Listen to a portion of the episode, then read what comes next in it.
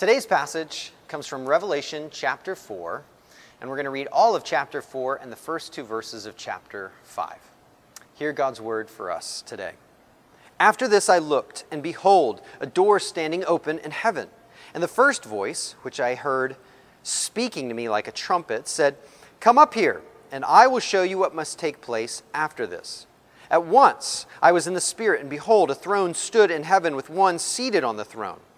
And he who sat there had the appearance of jasper and carnelian, and around the throne was a rainbow that had the appearance of an emerald. Around the throne were 24 thrones, and seated on the thrones were 24 elders clothed in white garments with golden crowns on their heads. From the throne came flashes of lightning and rumblings and peals of thunder, and before the throne were burning seven torches of fire, which are the seven spirits of God. And before the throne there was, as it were, a sea of glass like crystal. And around the throne, on each side of the throne, are four living creatures, full of eyes in front and behind. The first living creature, like a lion, the second living creature, like an ox, the third living creature with the face of a man, and the fourth living creature, like an eagle in flight. And the four living creatures, each of them with six wings, are full of eyes all around and within, and day and night they never cease to say, Holy, holy, holy is the Lord God Almighty, who was and is and is to come. And whenever the living creatures give glory and honor and thanks to him who is seated on the throne, who lives forever and ever, the 24 elders fall down before him who is seated on the throne and worship him who lives forever and ever. They cast their crowns before the throne, saying, Worthy are you, our Lord and God, to receive glory and honor and power, for you created all things, and by your will they existed and were created. Then I saw on the right hand of him who was seated on the throne a scroll written within and on the back, sealed with seven seals. And I saw a strong angel proclaiming with a loud voice, Who is worthy to open the scroll and break its seals? This is the word of the Lord. Thanks be to God. Let's pray.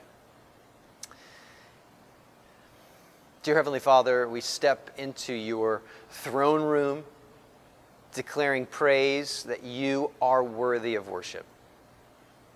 We thank you for revealing to us the brilliance of worship centered on you, and we ask, Lord, that we would have ears to hear and eyes to see the beauty, the wonder, the grandeur of all that you are, and that we would better center our lives on the truth of who you are and how you long for us to live that out in the present here on earth. God, we trust your Spirit to guide us, to illuminate your word for us. Lord Jesus, speak afresh to us. It is in the name of Jesus, in whom all authority in heaven and on earth has been entrusted, we pray these things. Amen. Amen and amen. So, okay, which one of you um, if not all of you, have had a dream where you woke up and you thought, what in the world was that? All of us have had a dream like that, right? You kind of shake it off the next day thinking that probably it was from eating that week old expired beef jerky. Anyone else? Just me? Well, I think we've all had those types of dreams. And frankly, when you hear a passage like this from Revelation chapter 4 and 5, we may be tempted to have a similar reaction, just kind of shrug it off and get on with the rest of our lives because it's frankly bizarre. And that's partly because in our culture, we tend to view dreams and visions in the modern world as kind of an existential exercise into a person's psyche. This is partly influenced by Freud's dream analysis. He proposed that all dreams are basically a form of wish fulfillment, of repressed wishes, or the representation of wish fulfillment. And so we believe, by the broader framework of our modern culture, that dreams are ultimately about me. Because if there isn't anything else other than me, then why wouldn't my dreams be about me, myself, and I? Now, a challenge to that particular worldview comes from the ancient Near Eastern view of the world, and frankly, so many other cultures around the world still today. You see, they had a bigger understanding of the world and a bigger framework for visions and dreams. Dreams and visions, they tend to be less about me and my particular perspective and my psyche, and more a window into how the world actually is. To be clear, not just anyone who had a dream was considered, you know, to have this insight into the broader world and how things actually were. There were some who were gifted with these kinds of dreams and visions. They were often called seers or prophets, and then they would have these extraordinary experiences. They would meditate on them and bring organization to these ideas and write them down. Frankly, it's this type of ecstatic experience, these dreams and visions, that's at the heart of apocalyptic literature. Some of you may be thinking, well, who cares? What does this matter? well, if you were to walk into any uh, local bookstore, you would find various styles and genres, right? If you go into the cooking section, you're expecting to find recipes. If you go into the poetry section, you would find poetry. If you go into the history section, you're looking for things that actually happened in the past, right? Well, same when we come to apocalyptic literature, it comes with certain expectations. You're reading it in a certain way, expecting certain things. And so it is when we come to the book of Revelation. You see, the book of Revelation is actually an interpretation of the first word of the book of Revelation called apocalypsis, right? And instead of being actually a pointer to the end of the world, that word in and of itself means to reveal, to pull back the curtain. And as we've seen over the past couple weeks, the book of Revelation is actually a prophetic apocalypse sent as a circulatory letter to churches in the first century to actually have application, comfort, and encouragement to them in their context, and then to still be relevant to every church and every generation thereafter. So today, here's what we're going to do we're going to dive deep into apocalyptic literature specifically Revelation chapter 4 and 5. And we're going to dive deep into some dreams and visions. You see, John has a dream, he has a vision where there's a door to heaven that's open, and the Spirit of God takes him there. And you know what he sees actually at the center of everything, behind everything that's happening? In chapter 4 and chapter 5, becomes, it becomes abundantly clear that what's at the center of your world and my world, the world, is this everything is worship. Everything is worship. Now, I know I'm a pastor, and I know that sounds extremely churchy, right? Um, but hang with me, because even people who are not churchy at all have come to understand this important aspect of reality. For example, David Foster Wallace, he was a brilliant author and thinker. He passed away back in 2008 he gave a commencement uh, speech at Kenyon College back in 2005 before he passed away. And this is what he said at the height of his speech. He said, In the day to day trenches of adult life, there's actually no such thing as atheism. There's no such thing as not worshiping. Everybody worships. The only choice we get is what to worship. Remember, this guy is not a Christian. He is not a self proclaiming Christian. He is not a churchy individual at all, and yet he understands that worship is at the center of human existence. It's not a matter of whether we will worship, the, the question is what will we worship? Once again, David Foster Wallace, continuing in his commencement speech, he says The compelling reason for maybe choosing some sort of God or spiritual type thing to worship, be it JC, that's our Jesus Christ, Allah, be it Yahweh or the Wiccan mother goddess or the Four Noble Truths or some inviolable set of ethical principles, is that pretty much anything else you worship will eat you alive. If you worship money and things, if they are where you tap real meaning in life, then you will never have enough. Never feel you have enough. It's the truth. Worship your body and beauty and sexual allure, and you will always feel ugly. And when time and age start showing, you will die a million deaths before they finally grieve you. On one level, we all know this stuff already. It's been codified as myths, proverbs, cliches, epigrams, parables, the skeleton of every great story. The whole trick is keeping the truth up in front in daily consciousness. So, what will you choose? What will you worship? What will capture your awe, the center of your life, your drive, your focus? What will you give your life to? And what John sees in Revelation 4 and 5 is at the heart of what is true worship. What actually invites heaven rather than inviting hell. And heaven is at the center, it's the locus of the life and life abundant that we all long for. And hell, of course, has always been a picture of destruction and death. So, how do we invite life and life abundant? how do we worship the right thing and what is the right thing? Let's look over John's shoulder and this dream and this vision he has. Turn with me to Revelation chapter 4.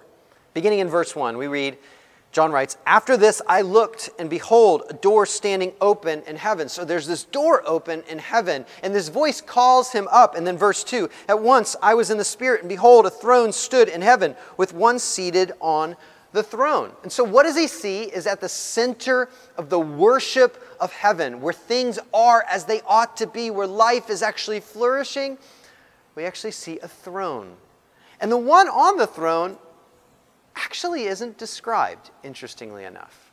He's so transcendent. He's so beyond description. Imagine this. This is the one whom all living creatures find their source of life, and yet he finds his source of life within himself. He is the infinite life, beyond description, beyond imagination. And the best thing that John can do is begin to describe the elements around him. So he notices that, that there are minerals around him of jasper and carnelian which point to his splendor. There's a rainbow that looks like an emerald. I mean, God's brilliance is on display. There's flashes of lightning, there's peals of thunder. This is awe and power. And then he's surrounded by these four bizarre beasts and these 24 elders. Now, there are as many interpretations of these four beasts and elders as there are elders. I mean, there's just so many different ways to actually begin to understand and parse out. But what we can look at and find great confidence is, is, is that all four beasts and all 24 elders are focused in on one thing. They are surrounding this one astounding, transcendent being, the God of the universe. And it's his throne where they bow. The beasts are constantly repeating, Holy, holy, holy, which, if you're a biblical scholar or you're a, a thoughtful reader of Scripture, this instantly brings you back to Isaiah chapter 6, where the prophet Isaiah steps into the similar throne room and he sees God up on his throne and he hears those beasts crying out again, Holy, holy, holy. This threefold repetition of holiness is extraordinarily rare and it points to the superlative that this is the most holy, most unique, most different being in all the universe.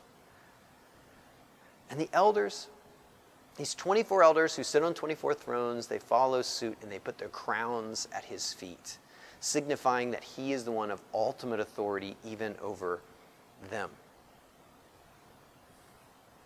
And so we find that we've stepped in on holy ground. It's meant to feel glorious. It's meant to, to spark our imaginations of beauty, of astounding awe, inducing worship of heaven. I mean, this is what everything was created for to worship God, to finally taste the best good, to finally feel eternal peace, to know love. I mean, true and unconditional love, to be in the presence of the author of life. This is true worship. This is worthy of the center of our lives. There's only one problem it's in heaven. What about on earth? You see, you can't just taste this and walk away. And so you see that there's actually this scroll in his hand, and it represents God's redemptive agenda for the world. In this hand of this transcendent being is the very plan for actually bringing heaven to earth. And it stands ready to be opened if there is someone who has the authority, the moral authority, the positional authority to actually open this scroll. And so we come to Revelation chapter 5, verses 2 through 4, and we read, and this is John speaking, and I saw a strong angel proclaiming with a loud voice, Who is worthy to open the scroll and break its seals? And no one in heaven or on earth or under the earth was able to open the scroll or to look into it. And I began to weep loudly because no one was found worthy to open the scroll or to look into it. You see, John begins to weep, and if you saw what John saw, you would weep too. You see, we can't just capture a glimpse of God's glory and walk away because now everything else feels empty without Him at the center. We find that life's center is only found in its fulfillment in Him. Everything is worship and He's the best center. This is why we pray as Christians, and Jesus has taught us to pray, you know, Our Father who art in heaven, hallowed be your name. Your kingdom come, your will be done on earth as it is in heaven. This is what we long for. This is at the heart of worship. And then it transitions when you begin to ask for something so astounding as that. We begin to ask, well, what about me? What about this world in which I live? If that's what's happening in heaven, how does this very inadequate sinner living in a very wicked world fit into all of this? I mean, this is gorgeous. This looks nothing like the world that I inhabit. It's so much better. And so we begin to ask even, will everything sad remain true on earth?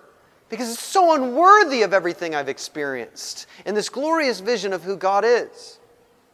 And so everyone throughout all of history has been waiting for heaven to break in on earth. And so, of course, he weeps. He's broken, waiting for someone to be able to open the scroll. Then something happens. And actually, it's someone who happens. The veil is pulled back a bit further. You see, someone steps forward. And we notice three attributes of this particular someone. The first is this He's the lion. Now, we notice this because John hears something proclaimed. That's really important. He hears proclaimed. Look with me at verse 5. One of the elders says to him, Weep no more. Behold, the lion of the tribe of Judah, the root of David, has conquered, so that he can open the scroll and its seven seals. God has been promising for so long that he would send someone in the line of Judah and he would be called a lion of the tribe of Judah. He would come from the root of David and actually sit on David's throne, the promised king of Israel. This is the Messiah promised throughout all of history that all the prophets have been pointing to. He's been told of his coming, waiting for him to restore all things, and he's finally conquered. Don't miss that language, that's really important. So, all of this Old Testament, these Hebrew prophecies of God actually sending the one, the anointed one, the Messiah, the Christ. And he hears all of this that he's come and he's conquered. Now, this would have conjured up for John and any Jewish person at this particular time nationalistic pride, right? This is Israel coming back together. This is military might. This is power. This is dominance. And this was common imagery in the Jewish mind in the first century. But in many ways, this is what we still want today. It's what we expect someone who leverages their power to dominate our enemies. That's what he hears. These are the images that come to his mind. But look what he sees. So he's heard these titles and heard this proclamation, but notice what he sees. Look with me at verse 6 of chapter 5. And between the throne and the four living creatures and among the elders, I saw a lamb standing, as though it had been slain, with seven horns and with seven eyes, which are the seven spirits of God sent out into all the earth. So not only is he the lion, he is the lamb slain. And this is an utter surprise that the conquering lion, the one who comes to actually defeat evil, is a lamb that's been slain. And then suddenly in heaven, a new song is sung. And it's because the lamb has died. And that is what has made him worthy to, to be the center of praise. This lamb has used its power to defeat death through its very own death. He doesn't use his power to abuse, but he lays it down for the vulnerable for sinners, for the broken. And he brings together all of creation. There's this extraordinary, diverse group of people. Look at verse 9. That's from every tribe. So that may give us Israel diversity. Every language, every people. So this is bigger than Israel. And nation. Not one nation under God, but all people from various nations under one Lamb. And this should conjure up all sorts of images, right? This brings us back to Exodus chapter 12 of the Passover lamb and what God was doing to actually bring about this redemption of a people. The suffering servant foretold of by the prophet Isaiah, who comes to actually bring liberation through his suffering. And then, of course, when we ask, well, who is this lamb? We need to turn nowhere else other than to John's gospel account where early on he proclaims when he sees Jesus come up to the Jordan River Behold, the Lamb of God who takes away the sin of the world. Spilsbury, in his book, The Throne, the Lamb, and the Dragon, brilliantly says the slaughtered lamb is God's way of showing contempt for the power of the world. When God determines to establish his kingdom, he doesn't do it as the Romans did, with invading armies and intimidation.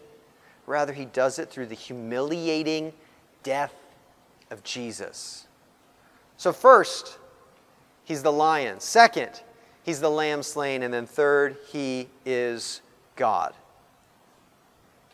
How do we get that? There's something absolutely astounding here. The way that chapter 5 ends is that the lamb is at the center of the circle of worship.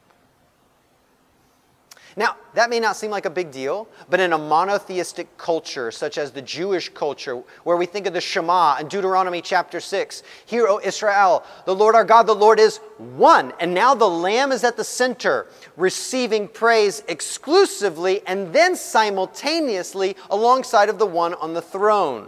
And that can only mean one of two things. Either this lamb is truly God and a window into who God is, or this is blasphemy. And what's astounding is when you get to the end of chapter 5 and verse 13, we see the largest crowd out of all of this. This whole movement of this vision, the crowd is the largest at the end, and they begin to sing praises to both the Lamb and to the one on the throne. And we read, And I heard every creature in heaven and on earth and under the earth and in the sea and all that is in them saying, To him who sits on the throne and to the Lamb be blessing and honor and glory and might forever and ever. He's the one who's worthy to receive the scroll. The lion, lamb as those slain, fully God in the center of worship. So, what does that mean for you and I as we seek to discern what is true worship, the kind of worship that actually invites heaven to earth rather than inviting hell? Well, the first thing we need to understand is that true worship centers on the crucified Jesus. And not just Jesus as a human being, but how he reveals God's life through his death the center point of the cross is essential to understanding the heart of God and the ways in which He carries out His work in the world. Rather than eating us alive when we worship Him, if you think back to David Foster Wallace's language, Jesus, God become flesh, dies for you and for me. This is how He reigns. This is what we are to become like. This is who He's forming us into when we worship. And anyone who does this for us, why wouldn't we want to give him everything? If he has unlimited power and yet he leverages it for unbelievable sacrifice to bring about restoration of heaven and earth, why would we not give him all things? And listen, even, even if you don't believe this, don't you want to believe it? Isn't it just so beautiful to think that someone with that much power isn't trying to manipulate us or sideline us or try to garner a vote or do anything to try to bolster their power, but leverages every bit of their power for our love, to communicate His love to us for our good? Don't you want to worship that? Don't you want that to be the center of your life? Well, if so, not only do we need to understand that true worship centers on the crucified Jesus, number two, we need to understand that true worship is an amen life to this reality. Chapter 5 ends in verse 14 with the four beasts and the 24 elders crying out, Amen! Not only with their words, but with their bodies. Look with me. And the four living creatures said, Amen and the elders fell down and worshiped. You see, true worship on earth shouts an amen to what is actually occurring in heaven. It is a response to what has been revealed. Worship is our unequivocal affirmation to what we've been told about God in Christ. And so we shout, Amen. Something powerful about that little tiny word. Sitting with my children this morning, And my one son, Zion, who's not even two years old yet, will end a little simple prayer with that word, and that's like the one word he gets the clearest is amen, right? There's unbelievable power and meaning. It's common practice for you and I.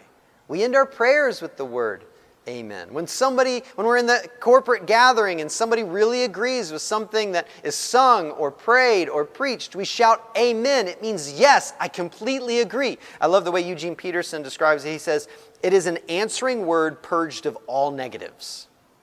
And that is what our response to God and Christ is to be. An answering word purged of all negatives.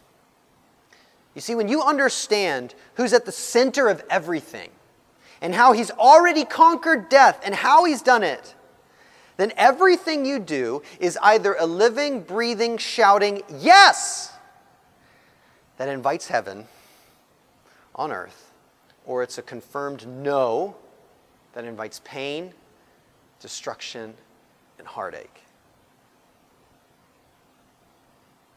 And so we say amen when we gather together as the people of God in corporate worship. We actually reenact this gospel, this good news. When we sing praises to the one on the throne, when we hear of the lion lamb proclaimed from the word, when we come to the Lord's table and we remember how he was sacrificed on our behalf and then we shout amen together, and this reverberates through the benediction on Sunday all the way to Monday. We always say we're a church for Monday, but every Monday needs a good Sunday. We need to start together with a corporate and shared shout of amen as to what God and Christ has done for us. And it reverberates throughout the week. The Old Testament prophets were clear on how this worship worked. Whenever the nation of Israel got so myopically focused only on their rituals within the temple, God called it an abomination. Unless it involved the vulnerable, unless it cared for the poor, unless it was something that spoke into Monday and shaped their interactions with their neighbors, it was worthless. Worship included all of life. And so we come to see that when we say amen, one of the best ways to do that is through imitation of Jesus. Isn't imitation the highest form of praise? You see it as so good, so beautiful, so wonderful that you want it to be a part of your life. And so, through the rest of our life, we actually go about imitating Jesus. And we participate with him in his sacrifice. I'm going to stop there. I saw you stand because then I'm going to go into something and it's going to get real. Maybe. Or it's just going to be really lame. So. It'll be real. Real lame.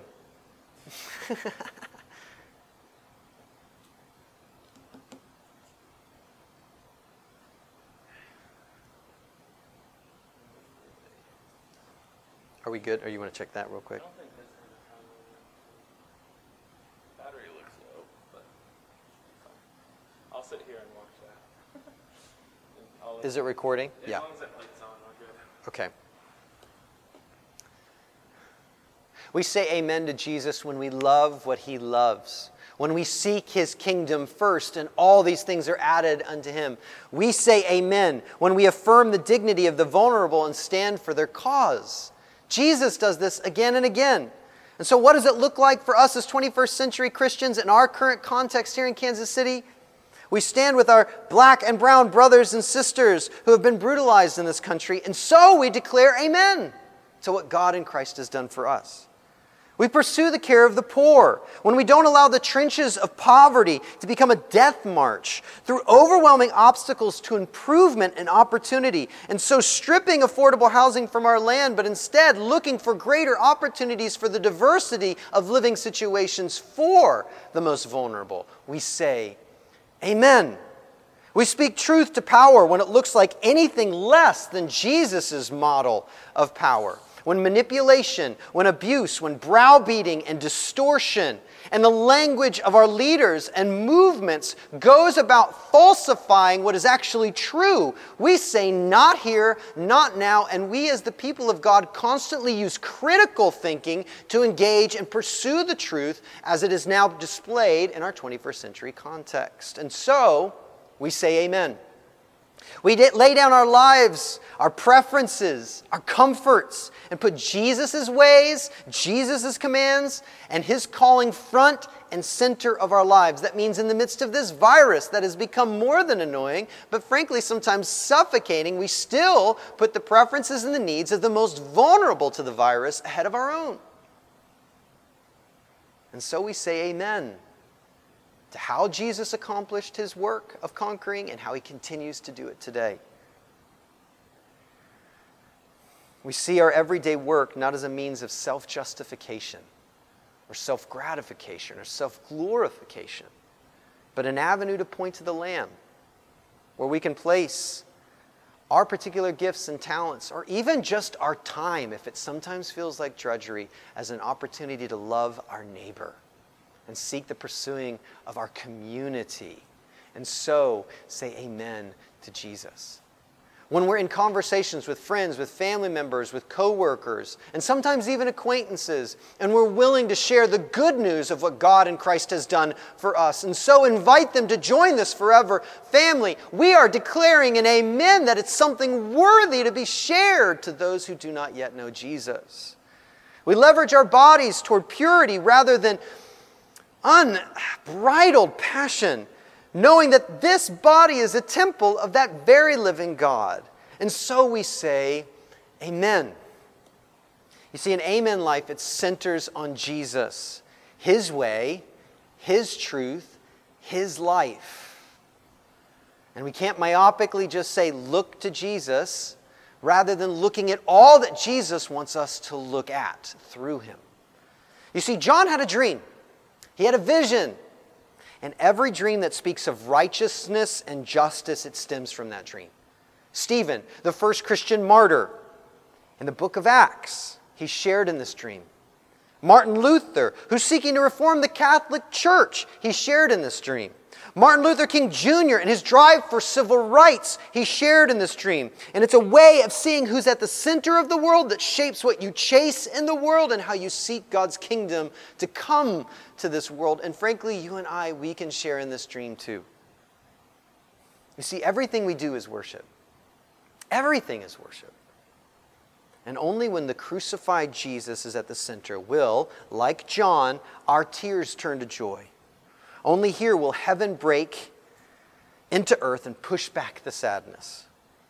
And only when we live out an amen to that truth, and through that truth, will we actually extend Jesus' victory over death and Hades, even here and even now.